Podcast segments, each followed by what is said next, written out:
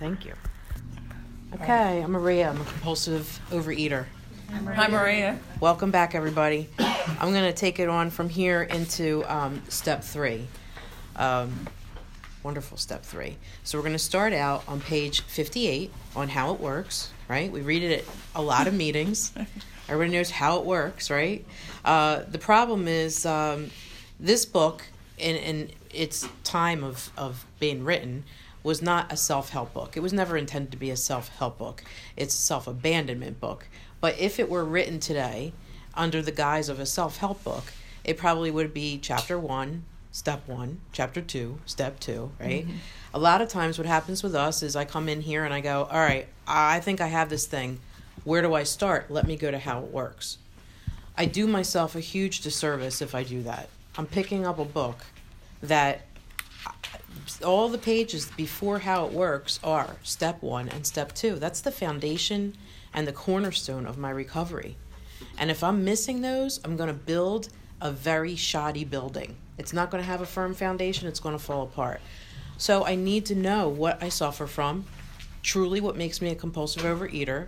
It's not that, uh, you know, I'm fat and I want to learn how to eat properly. That has nothing to do with it. There's something deeper going on here with me.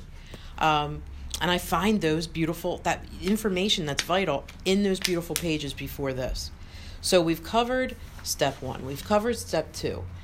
It should be happening that the steps are going to propel me in each step. Once I take one fully, it automatically takes me to the next one. So step one, I'm powerless. If I truly understand what that means, then by default, I must need a power. And it better... If it's not me, it must be bigger than me, right? Step two. Step three is simply, I'm going to make a decision to seek power. Nancy said we have to start becoming seekers, right? How do I do that? Very simply, I make a commitment to work the rest of the program as quick as possible without any farting around. um, nobody ever told me that, you know? Mm-hmm. I, I was like, no, I really don't get step three. I don't understand all this. How do I make a decision to turn my will in my life? We're going to keep it real simple, right? So um, it tells me what I need on um, in how it works on page fifty-eight. Bill talks about honesty, honesty, honesty, honesty. And what he's talking about is a very specific brand of honesty. It's self-honesty. Mm-hmm. I got to get real about me and my thinking, my delusional thinking. Now, that would be as if I was drowning and I'm trying to save myself by pulling on my own hair. I can't do that. I can't fix my own delusions because I'm delusional. So I need the help of a guide. I need somebody, somebody that has been this way before, that knows how I'm thinking because they used to think just like me. And luckily, we have the rooms of Alcoholics Anonymous and Overeaters Anonymous that can help us with that. How great is that? So it tells me I need all this stuff. I need to be honest and fearless from the very start. And then it tells me that I'm probably going to balk. Now, the definition for balking is to stop in one's tracks and course and obstinately refuse to move or act. Anybody ever done that? Mm-hmm. I gave my dog a bath the other day. He's a bulldog. He's very stubborn. And I was talking to him in the bathtub, and I said, you know, I don't know why you just can't go with go with the jode. Go with the prodding. I'm t- uh, if you just go with me, I'm going to get this done so much quicker, and you won't have to fight me. And I'm listening to myself talk to my dog, thinking, I need to hear exactly that same thing. I'm, you know, constantly fighting things that I know are good for me, and I'm balking, you know, obstinately. I call this my belligerent toddler. You know, she comes out a lot. I know it's good for me, but I just don't want to do it. On fifty-nine, Bill says um, that half measures in doing this program are are going to avail you nothing. You'll get nothing. So even if I do fifty percent of this program, I'm not going to get fifty percent recovered. I'm getting zero. Zero. We stood at the turning point. Now I'm at a turning point. I can either continue going on the way I'm going with food addiction, or I'm going to turn to something greater than me. I don't know what it is yet. I'm not supposed to know what it is yet. All I have to do is say, you know what? You guys don't eat compulsively anymore. You guys are living a uh, sane and and and helpful con- uh, life. I want that too. let me take the experiment and see if I can get what you got. It's that simple. I don't have to figure out what it is before I do it. And my mind wants to do that. Well, what are you going to ask me to do? What? It, step two says, is it more important for you to understand how you got well, or is it more important to just get well? You know? So one of the greatest prayers in this is, uh, at this point, is I'm going to ask. I'm at this turning point. What am I going to do? It's up to me. Am I going to stop being a belligerent toddler? Am I going to, you know, move on at the turning point? So I have a prayer. I'm going to ask God for his protection and care with complete mm. abandon. Anybody know what that means? Complete abandon? I always have one hand on something. Always. I can't do like that Nestea plunge, you know? And this is what it's asking me to do. Why am I doing it? Because I don't want to die. And I was dying physically from compulsive eating, and I was dying emotionally and spiritually dead. Walk of the living dead was me, you know? Um... So that's the only reason I'm going to do this, you know? And if I don't have step one in place where I am pummeled to death by food mm. and me, my character defects, then I'm not going to find something else. I'm not going to think I need anything else. I have another trick in my bag that I can pull out until I don't, until I don't. And I come up empty-handed. So then I'm willing to do whatever you guys do. Um... I'm gonna I'm gonna skip right over the, the twelve steps because these are cliff notes to our program. The the wall, the steps on the wall, the traditions on the wall. These are our cliff notes.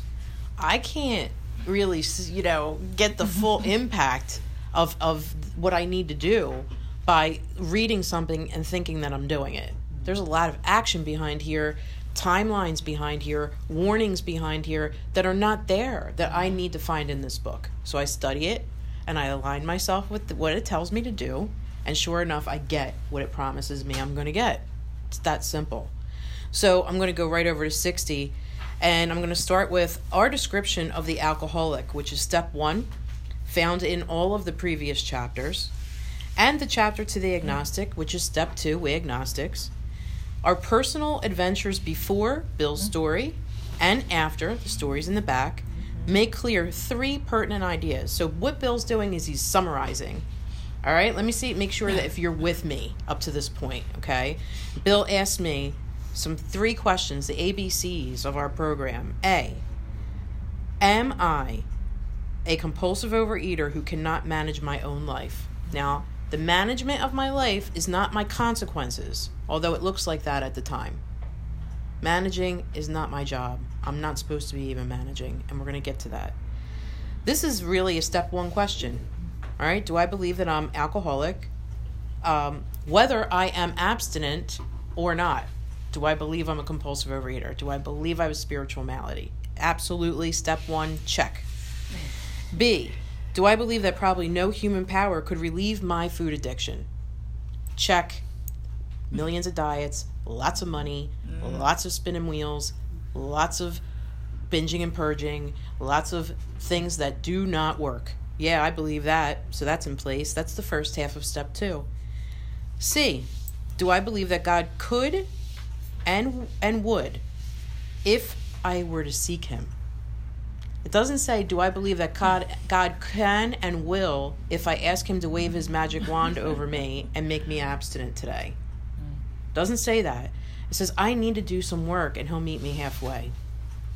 Right? I always want the magic bullet. I want the magic pill. I want it easy. I don't want to do anything. Right? Talk about old ideas, right? Mm-hmm. I had to realize that God's only going to do for me what I what he can do through me. That's that is an amazing thing. He's not going to do for me anything unless he can do it through me, right? So I got to get out of the way. Slide over. Let him do the work through me.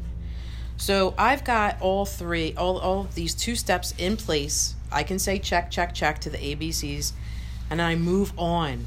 This is not a sauntering program. We don't we don't just fall asleep here. We don't think that with the two conclusions and a decision, that's it. I'm not doing step work in step one. Step one was done to me by the food. Step two is a conclusion that I am a horrible manager and need to be fired. Mm-hmm. Right? Oh, yeah, that's very evident because it lands me in A A and O A. Right? So being convinced now, where am I? I'm at step three, which is that we decided to turn our will and our life over to the God, over to God as we understand him. Now, it was easier for me to understand this by changing some words around. My will is my thinking. My actions is my life. Okay? So I can get around, okay, can I turn my thinking and my actions over? And I do believe in cause and effect. That's a scientific law, right? I believe in cause and effect. Without being spiritual, I get it. That if I have to do something, first I have to think it first. Nothing. All action is born in thought. That means it has to happen in my head first before I can actually go out and make it happen, right? So cause and effect, that's that's a law. I get that. So if I can turn that over, because my problem is my thinking. It told me that back in, in step one. My thinking is my problem. So I need to be realigned. I have to have my will aligned with God's will. How do I do that? Somebody needs to be fired. Now, it's I think my job's obsolete now. If there's a power greater than me, that means that my job's obsolete. So I need to, like, turn it over, right? I need a new way of living. And Bill says, you don't know what I'm talking about, do you? So he says, just what do we mean by that, and just what do we do? The first requirement, that insinuates that there's another requirement, but I'm just going to stay with the first requirement, is that I have to be convinced that any life run on self-will can hardly be a success. That on that basis, Maria is always in collision with something or somebody, even though her motives are good. And do I have good motives? I love to come up with plans and designs on how this world is going to be better. And I know exactly what you should do to make it better, and I should do to make it better, and if we all work together, it'd be great, and it'd be a win-win. Most people, I like to put this in first person, so when you hear my name, just put your name in, right? So most people try to live by self-propulsion. Maria is like an actor who wants to run the whole show, and she's forever trying to arrange the lights, the ballet, the scenery, and the rest of the players in her own way. What's the problem with that? That's not the role of the actor. I'm only an actor. I'm taking on the role, not only director, but I'm going to do the lighting, I'm going to do the dancing, I'm going to show you what song to sing. I'm putting on the whole show, and this is my life. I can tell you absolutely, if I'm not spiritually fit, in that constant, you know, uh, conscious contact with my higher power, this is who takes over.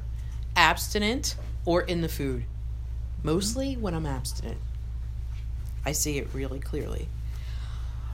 If only my arrangements would stay put. If only these people would do as I wish, the show would be great. Everybody, including me, would be pleased. Life would be wonderful. And in trying to make these arrangements, Maria sometimes can be quite virtuous. She can be kind and considerate and patient and generous and even modest and self-sacrificing. On the other hand, Maria can be mean, egotistical, selfish, and dishonest. But, as with most humans, I am more likely to have varied traits. I call this vying for position. I know how to get what I want, and I will hit you with the nicest, nicest motives, or you don't do what I want, and I can turn a little bit nasty. Not in a good way. What usually happens? The show doesn't come off very well, and Maria thinks to think that life is not treating her right. So what do I do? I don't stop doing that. I'm going to exert myself more. And she becomes, on the next occasion, still more demanding or gracious, as the may, case may be, and still nothing is fitting me properly. Nothing's comfortable. Admitting that I may be somewhat at fault, I'm sure that other people are more to blame, mm-hmm. and I become angry, indignant, and self-pitying. This is my regular, by default, state of mind. This is my spiritual malady. What is my basic trouble? Now, this is the delusion that I'm under. Am I not really a self-seeker even when trying to be kind? See, people like to call it people-pleasing nowadays, and my sponsor said to me, who you pleasing? I wasn't pleasing anybody. I was aggravating everyone. They were stepping on my toes. I was retaliating, and vice versa. So people-pleasing, I take that right out of my out of my out of my vernacular now. It's called self-seeking. I'm trying to get something from you, and I know how to do it. And is uh, am I not, is Maria not the victim of the delusion that I can wrestle satisfaction and happiness out of this life if only I manage it well? Who am I trying to manage well today so I can be satisfied and happy? Well, the other day when I was washing my dog, I was trying to manage him.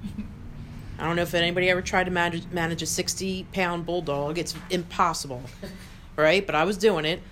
I try to manage my husband, then I'll be happy. I'll manage my kid. That's my biggest area of ma- of self-sufficiency and management, my kid. Horrible, right? What happens is, is it not evident to all the rest of the players that these are the things that I want, but my actions make each of them wish to retaliate because they too are doing the same thing I'm doing. Everybody wants to run the show, right? Is Maria not, even in her best moments, a producer of confusion rather than harmony? Oh yes, I am.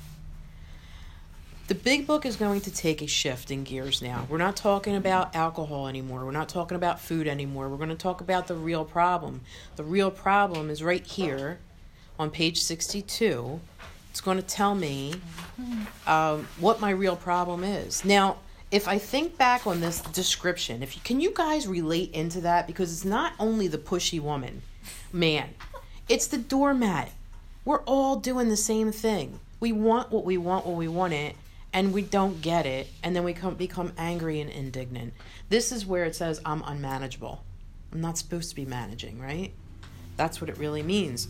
I think it was Gandhi that said, it's easier to put carpet slippers on than to carpet the entire world. So I am going around trying to make sure that my life is ease and comfort everywhere I look.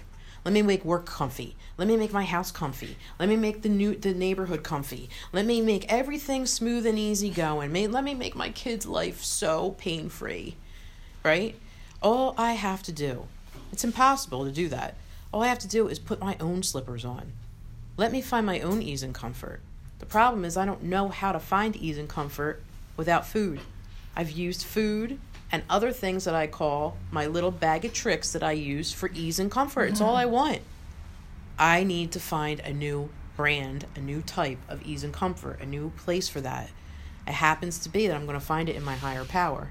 I don't know how to do that yet, but the steps are going to introduce me. It's going to unblock me. Nancy was talking on page fifty-five. What am I blocked by?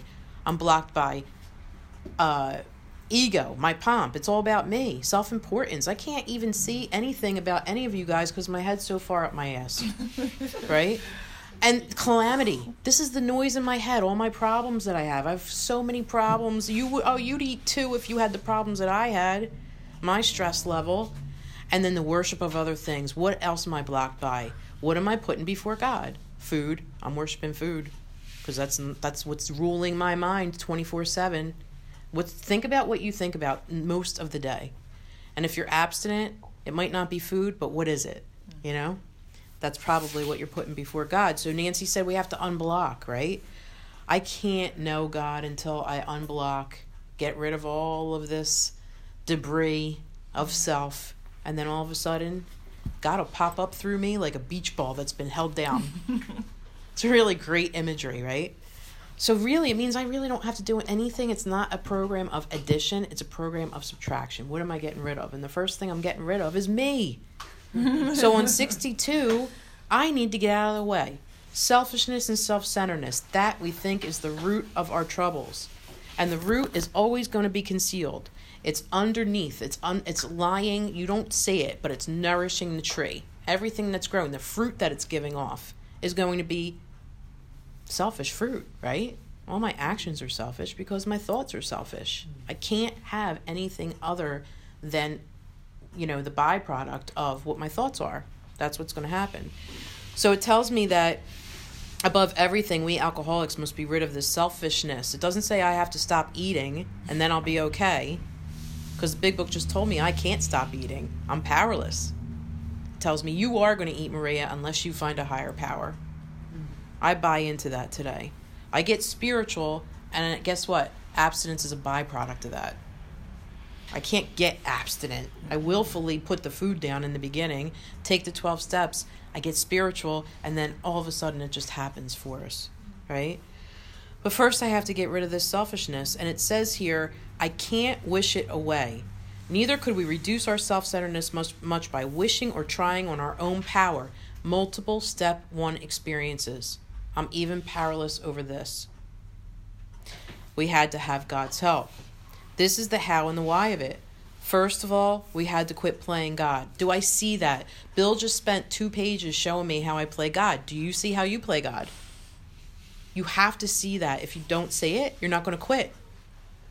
You're just not going to quit. If you don't see it and see the ridiculousness of it and the futility and the fatality of it, you're not going to stop. So I needed to have this pounded into me. My sponsor calls this the kit of self-will. Mm. If I'm not living in the kit of spiritual tools, I'm living in the kit of self-will. Mm. So first of all, we had to quit playing God. It didn't work. Next, we decide that hereafter in this drama of life, God is going to be our director. He is the principal. We are his agents. He is the father. We are his children. Now, maybe I don't have a really great concept of God, right? Maybe I, I really don't, okay? I, I did, coming in here, I really did have a loving God. I was blocked off by him because I was so willful and, you know, calamity and ego and worship of other things. But what if you don't have a concept? This paragraph actually will give us a concept that is workable. What if I can have this higher power direct my life? First, I have to realize that I am a bad director. I can't direct anymore. I've pummeled myself into the ground in so many ways. So am I willing to have a new director? Yeah, I can do that. Why? Because I suck. How about this one? Am I ready to have a representative that I can go out and work for? Because I'm so tired of being the boss. I'm so exhausted. You tell me what to do, and I'll go do it. I like that. And the reason I'm re- willing to do that is because, again, I'm pummeled. I'm beaten. I can't do it. And what about this? Am I willing to have something that I can trust in that will provide me what I need? Why am I willing to do that? Because I can't provide what I need. I think I know what I need, and I get it, and it's still not working. Right? So there's three areas here. The director, the principal, the father. Uh, whatever works for you. Whatever works for you. For me, I used father because that's what I needed. But my higher power is sometimes my mother. It's a feminine power. It's a masculine power. Whatever I need, I pull that in because that's it works for me. It's not a man on a cloud, all right? For me, I know that much. But it is a power that's going to give me whatever I need. I can get around this stuff. I can get around this. So my sponsor makes me realize, like, do you get that you are a horrible manager of your life? Are you ready to have something bigger than you manage? Good. You're on your way. That's all you need to know. And the biggest thing that I am managing is my own recovery. And I don't know what I'm doing. And I'm running the show with that. And I'm making stuff up as I go along. How about I just use a guide, have her shine the light on my path, do what she tells me to do because I trust her, because she's not telling me anything other than what is in this book. I like that. I'll follow you if it's aligned with this book. I'll challenge you if it's not in here. Right? And that's just who I am. Right? I don't want to be drawn down the wrong path.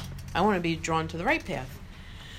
The next, on page sixty-three, there is a wonderful, wonderful paragraph, but it is a carrot on a stick. It's the third step, promises. Everybody thinks, wow, I'm going to take step three and this is what I'm going to get. Nope. No. This happens when you complete the entire program. Now, tell me if you don't want this. Mm. When we sincerely took a position, what position? Step three. I'm not in charge. Mm-hmm. All sorts of remarkable things followed. We had a new employer.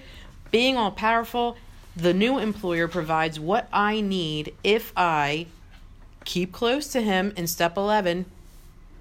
And perform his work well in step twelve, right? I can't do that right now, but it's given me some th- something to look forward to, right? Mm-hmm. Established on this footing, I become less and less interested in myself. Well, it's telling me I'm selfish and self-centered. I want that. I want my problem to go away. Yeah, I want that. More and more, I'm going to become interested in seeing what I can contribute to life. I'm not a taker anymore. Believe me, I can be. But most days, if I'm spiritually connected, I'm constantly at looking for where I can give. Where do you need me today, God? Where do you need me today? Who do I need to talk to? You put them in my path. And as I feel this new power flowing through me, as I enjoy peace of mind, as I discover that I can face life successfully, as I become conscious of his presence, I begin to lose my fear of today, tomorrow, and the hereafter. I am reborn. Who doesn't want that? I get chills every time I think of that. And that's my experience. That is my experience as a recovered woman. It's true. It can happen. It can really happen. So I got to do some work, though. There's a lot of steps between three and twelve, right? Mm-hmm. So now I'm ready. What am I ready to do? All right, God's getting me ready for something. He's not getting ready for me to, like, eat like a normal person and be in a normal f- body size so I can go live off in the sunset somewhere happy in my beach house. That's not what God's getting me ready for. You know, I've got, like, a primary purpose to stay abstinent and help other women and men stay abstinent too, right? So what am I what am I getting into? I'm I'm gonna get into a contract here with God. And my contract is, let's break it down. God, I offer myself to you to build with me and to do with me whatever you want. I am your puppet. Mold me, right? I'm the clay, you're the potter. Relieve me of the bondage of self, not food.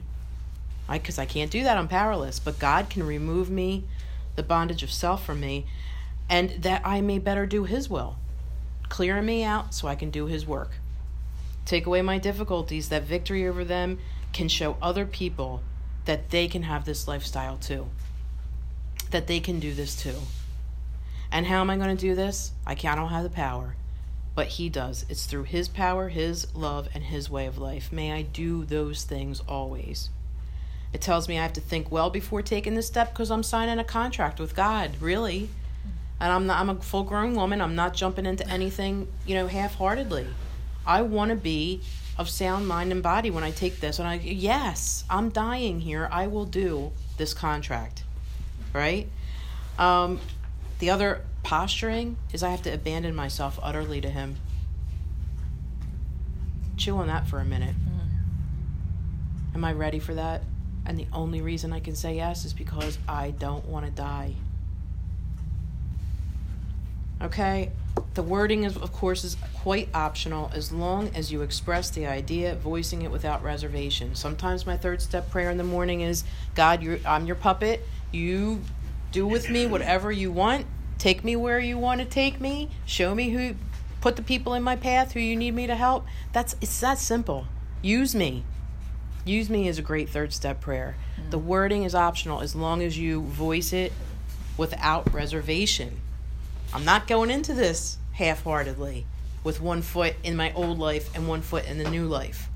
Decision comes from the root word scissorae in Latin, which means to cut away all other options. If I cut away that stuff, that means I don't I don't get to take it back again. I don't. And this, you know, going in and out of God's will, you know, like I, I got to be all in. I'm ready to be all in. And uh, that will cover step three. So um, thanks for listening.